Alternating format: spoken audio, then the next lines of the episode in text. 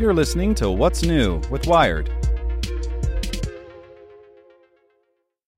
This podcast is supported by Tools and Weapons, the podcast hosted by Microsoft Vice Chair and President Brad Smith. Each episode features insight you won't find anywhere else from the center of the conversation surrounding emerging technologies like AI.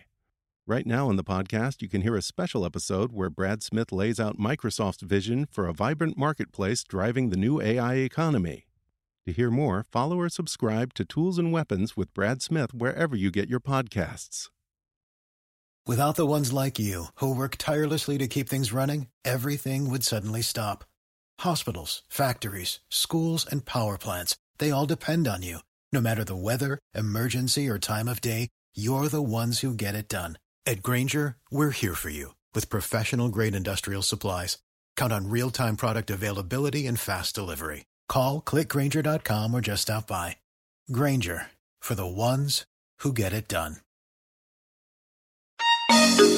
Welcome to the most interesting thing in tech from Nick Thompson, editor in chief of Wired Magazine. Today's edition is powered by TD Ameritrade. When it comes to investing, each of us does it in our own unique way.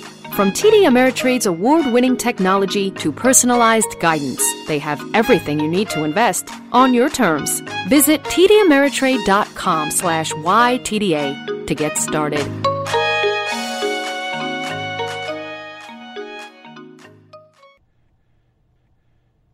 Hello, it's Monday afternoon, and I am in Las Vegas at the Consumer Electronics Show, which is always a blast. I've gone up to my hotel room here because it's quiet and it's loud everywhere else, but soon I'll be going back down to the Yardbird Cafe in the Venetian, where we have a wired cafe set up. Everybody who's at CES should come by at some point this week. Okay, so what's the most interesting thing in tech today? Probably it's all the chatter here at CES about 5G. Okay, so what is 5G? It just means the fifth generation of wireless telecommunications technology. 1G were the old analog systems used for phones in the 70s and 80s. 2G, 3G, 4G. 4G is what allowed us to send pictures, watch movies on our phones. 5G will be roughly 500 times faster than 4G. Everybody is talking about it. Everybody is pretending that it is here. it is not here. There's still a lot that needs to be built. The central element of 5G technology will be millimeter wave technology, which means sending information over very high frequency waves that can move a lot, but that bump into things and can't go very far. So there is a whole new infrastructure that needs to be set up for 5G to work. But when it does work, amazing things will happen, new companies will be created.